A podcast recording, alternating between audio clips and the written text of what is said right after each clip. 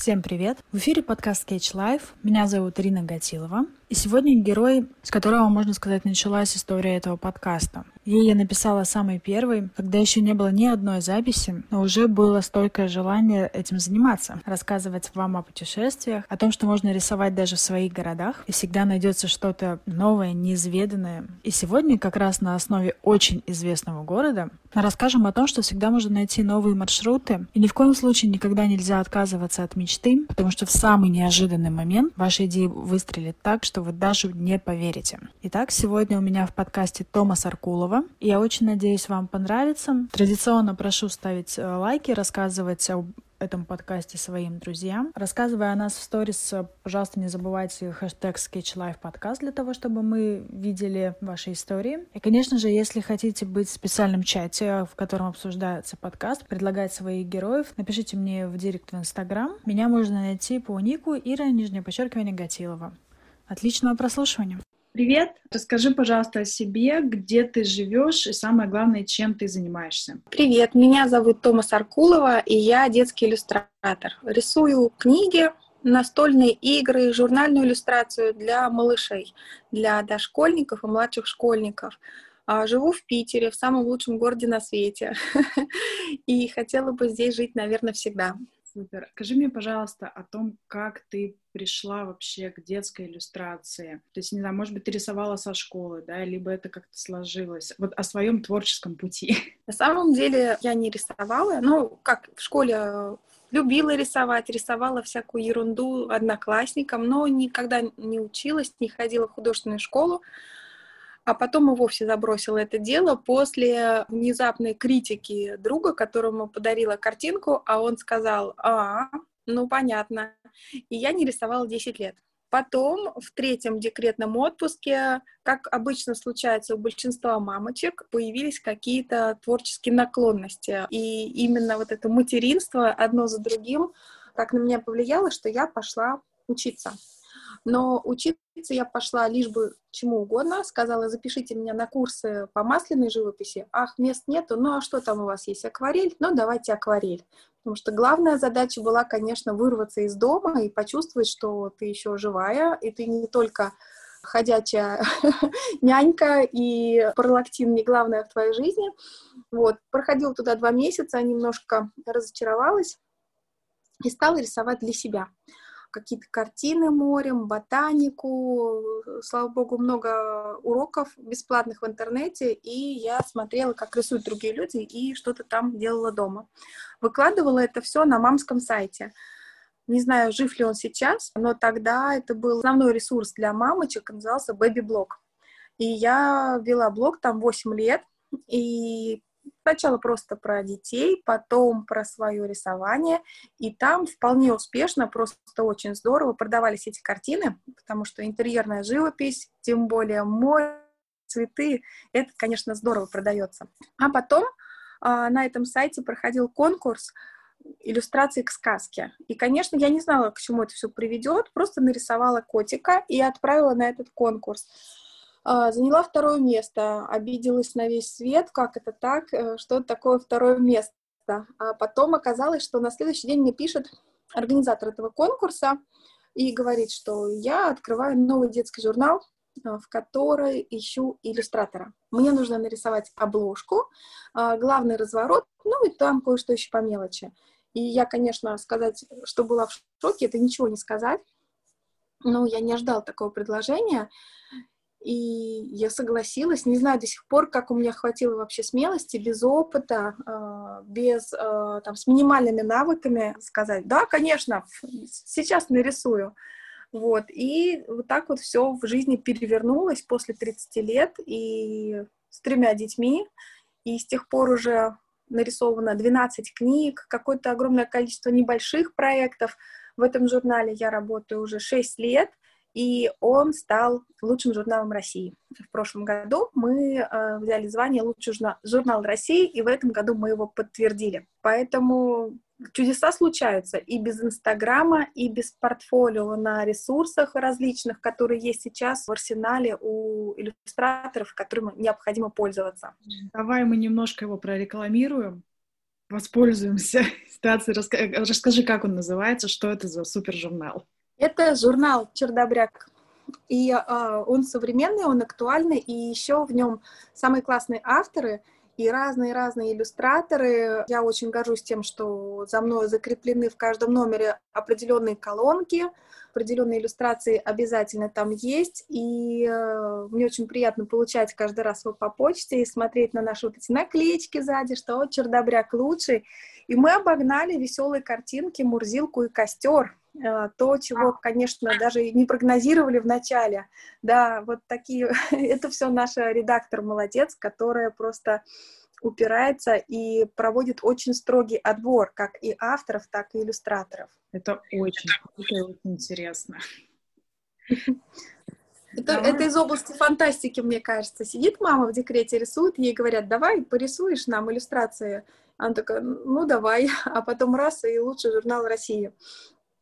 Ну да, это действительно, наши мечты сбываются, и это очень круто. И, и очень классно, что все те усилия, которые ты приложила, они выстрелили вот в тот момент, причем, мне кажется, когда они особенно нужны были, чтобы к этому выстрелить. Так как мы не только про творчество и скетчинг, но и про путешествия, давай начнем с глобальных путешествий. Есть ли у тебя какие-то страны или направления, которые самые любимые, куда ты очень любишь возвращаться? Или, может быть, у тебя есть правило, что ты, наоборот, не ездишь несколько раз в одни направления? Расскажи, пожалуйста. Как-то так у нас сложилось в семье, что то мы очень любим Испанию, очень любим Финляндию. Испанию мы любим, потому что это или там материковая Испания, или Канары, а, постоянно возвращаемся. А Финляндию, потому что от Питера это недалеко, и э, у нас водный туризм, э, водно-моторный туризм в нашей семье очень популярен, и мы любим гонять на лодке. А там, конечно же, Сайма, там озера, там острова, и вот пока границы были открыты, мы, конечно, постоянно туда ездили, лодку на прицеп и погнали. Но в этом году мы компенсировали это все Ладогой и Карелией, и для нас было открытием, что есть и нормальные кемпинги, и домики, и все что угодно, и шхеры, похожие на Сайму, ничуть не хуже. Так что Карелия теперь входит, входит тоже в наш топ.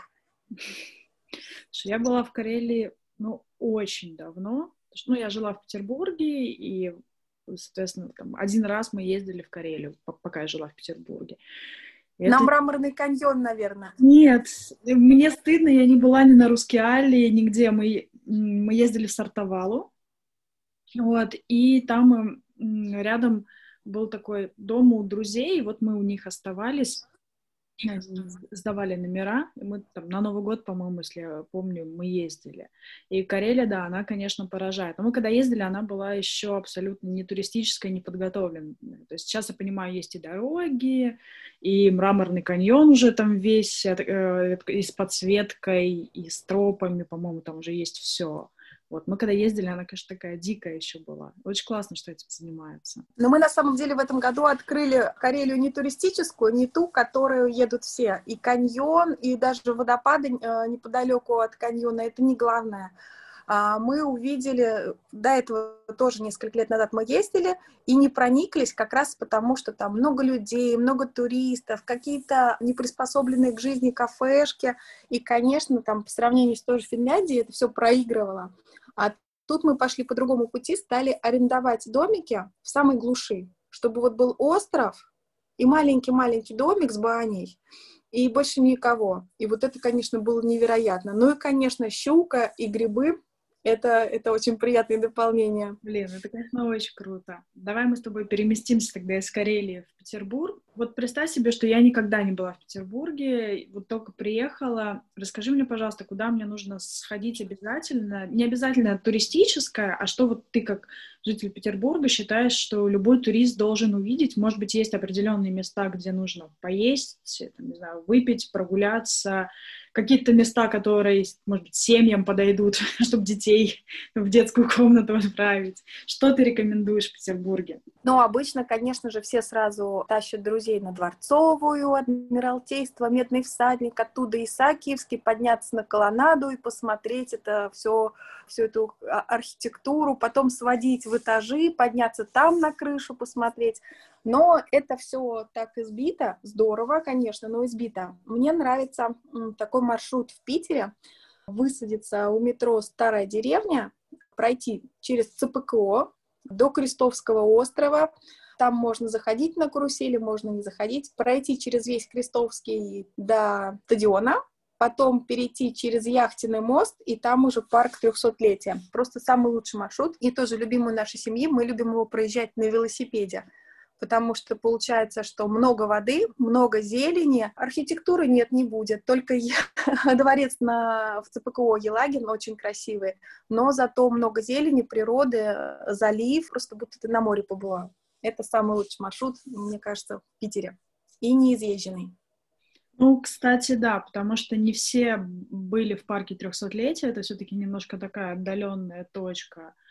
Ой, теперь там на самом деле стало печально. Раньше там не было метро, и чтобы добраться до 300-летия, людям приходилось садиться на маршрутку, и без автомобилей было добраться непросто. Теперь там прямо у входа открыли станцию метро, и то, что раньше было здорово и комфортно, превратилось в Евпаторию. Там еще год назад там были пустынные пляжи, и только местные, а в этом году это просто на пляже было некуда ступить в жаркие дни, потому что тела лежали штабелями. При том, что там нельзя купаться, там запрещено купаться, потому что вода содержит в себе всю систему Менделеева из-за тех фабрик и заводов, которые выше по Неве вот, но при этом не, не остановить людей никак. Ну, э, это как помнишь, э, я уверена, что ты видела эти фотографии, когда люди не только у стен Петропавловска, где загорают зимой, да, но умудряются еще и купаться летом. То есть есть такие смельчаки. Нет, они зимой купаются, они зимой купаются. Постоянно когда приезжаешь туда, там моржи ныряют от стен Петропавловки. Мне кажется, у них уже что-то в организме перестроилось, что к ним это не цепляется, просто то, что есть в воде. И, им, нет, у них настолько перестроилось, что им нужна новая порция этих элементов.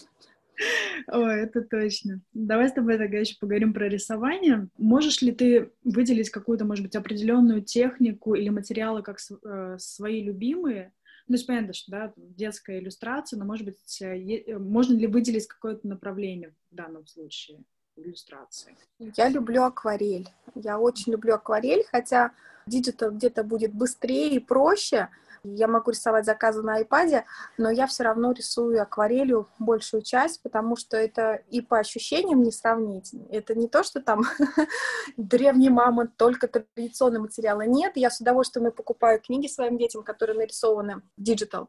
Но вот это вот такая любовь и привязанность, и больше того, там все книги я, тоже рисую акварелью. Я, честно говоря, даже ну, как бы не считывала, скажем так. Привыкаешь сейчас, что ты, ну, ты правда говоришь, что люди все-таки привыкают к digital-арту, да, к digital-иллюстрации. Действительно кажется, что очень много уже сейчас делается только на iPad. У меня постоянно, постоянно, да, спрашивают, что, а в какой программе вы рисуете? А у меня на 99% блоге это акварель.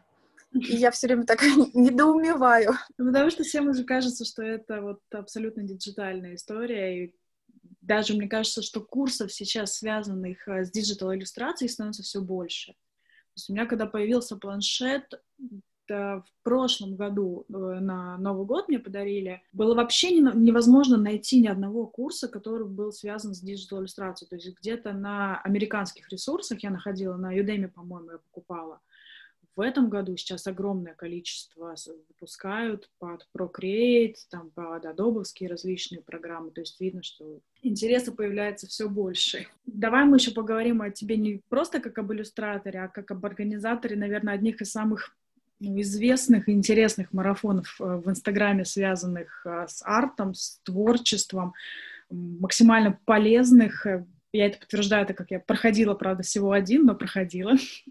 И переработала. Сейчас будет, в новом будешь участвовать? Сейчас уже у нас завтра старт. А, я постараюсь. Я тут уже подписалась после одного подкаста на один и впервые в жизни взяла в руки акварель.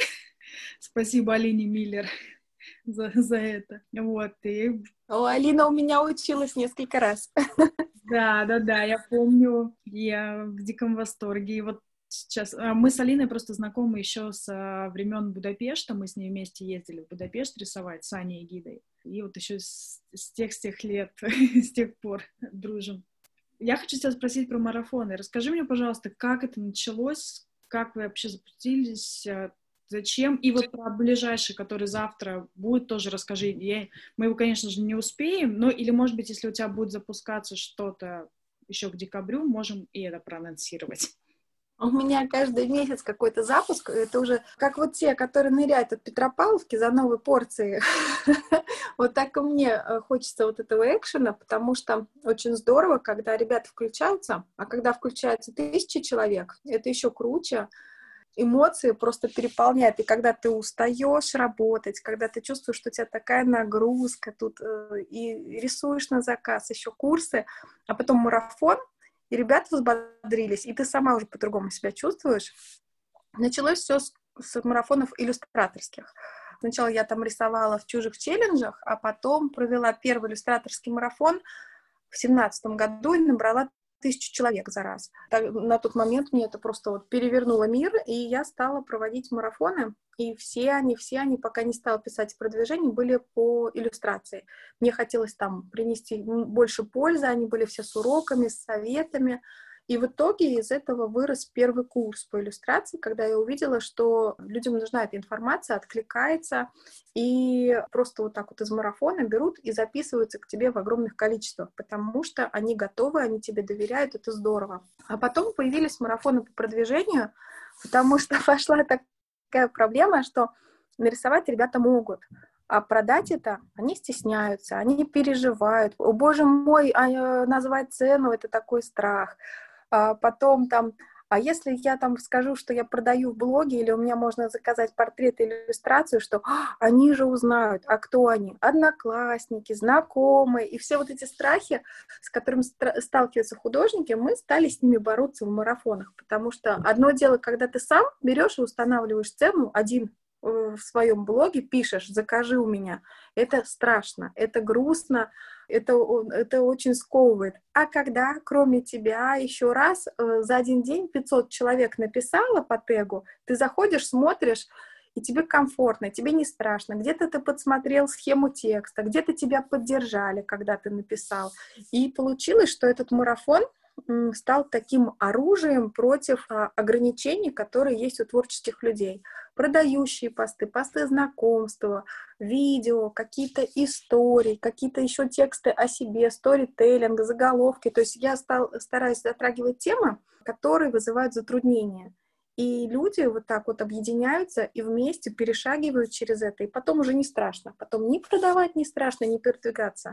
Но одному до этого не дойти, а в команде совсем другое дело. Ну да, с этим я абсолютно согласна. И я прекрасно знаю историю про то, как творческие люди действительно не умеют продавать. Вот у меня есть а, друзья-художники, которые себя действительно перебарывали, перестраивали, там, называя первые цены, и потом договорять, потом понимая, что нужно рынку, и это действительно очень непросто.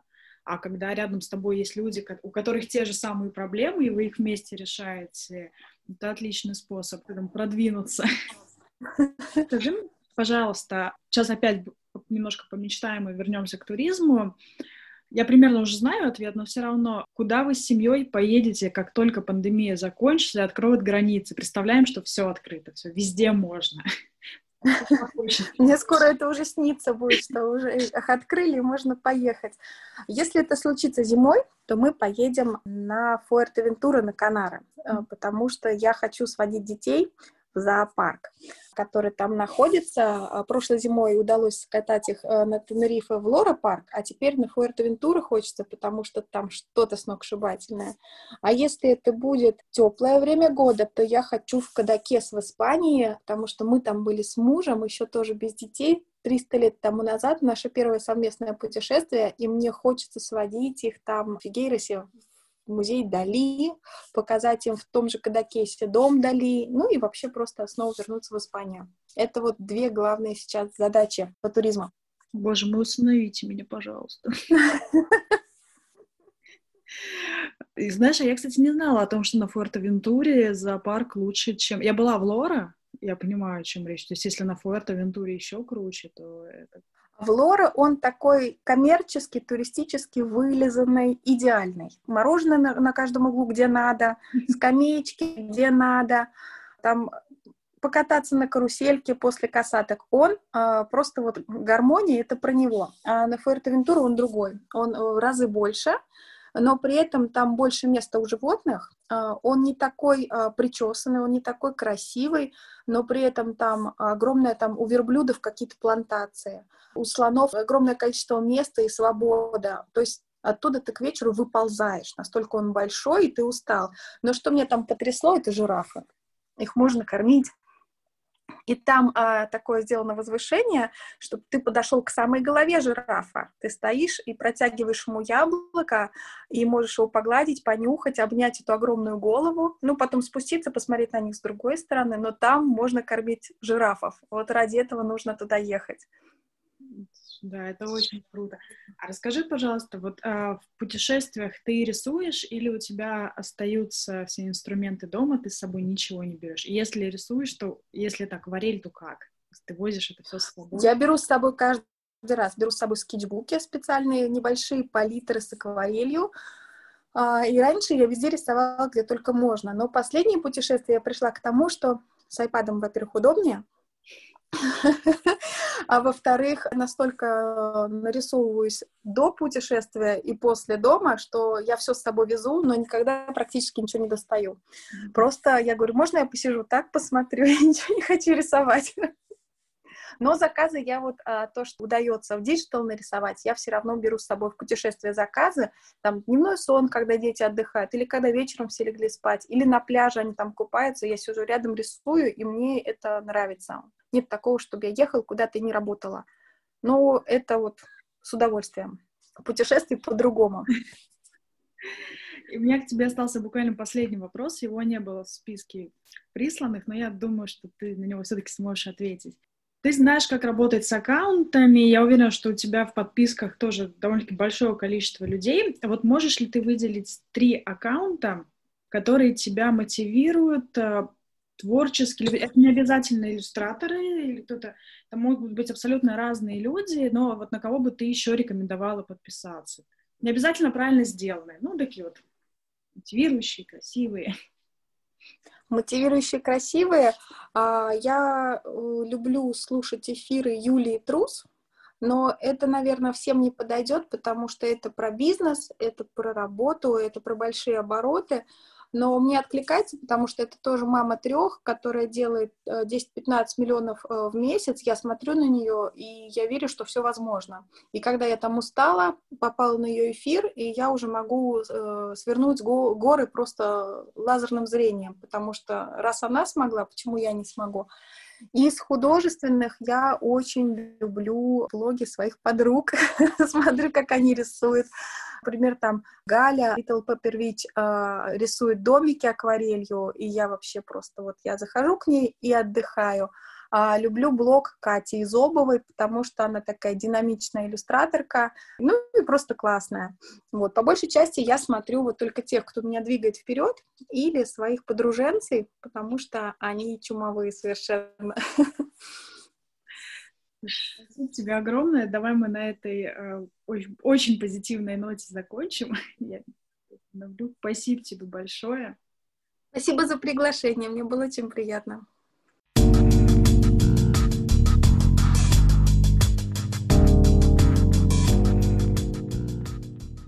Спасибо всем, кто дослушал этот подкаст до конца. Я надеюсь, вам было интересно, вы узнали много нового. Возможно, мы мотивировали вас для того, чтобы принять участие в новом марафоне. Или вы уже собираетесь в Петербург для того, чтобы пройтись по маршруту, о котором рассказала Тома.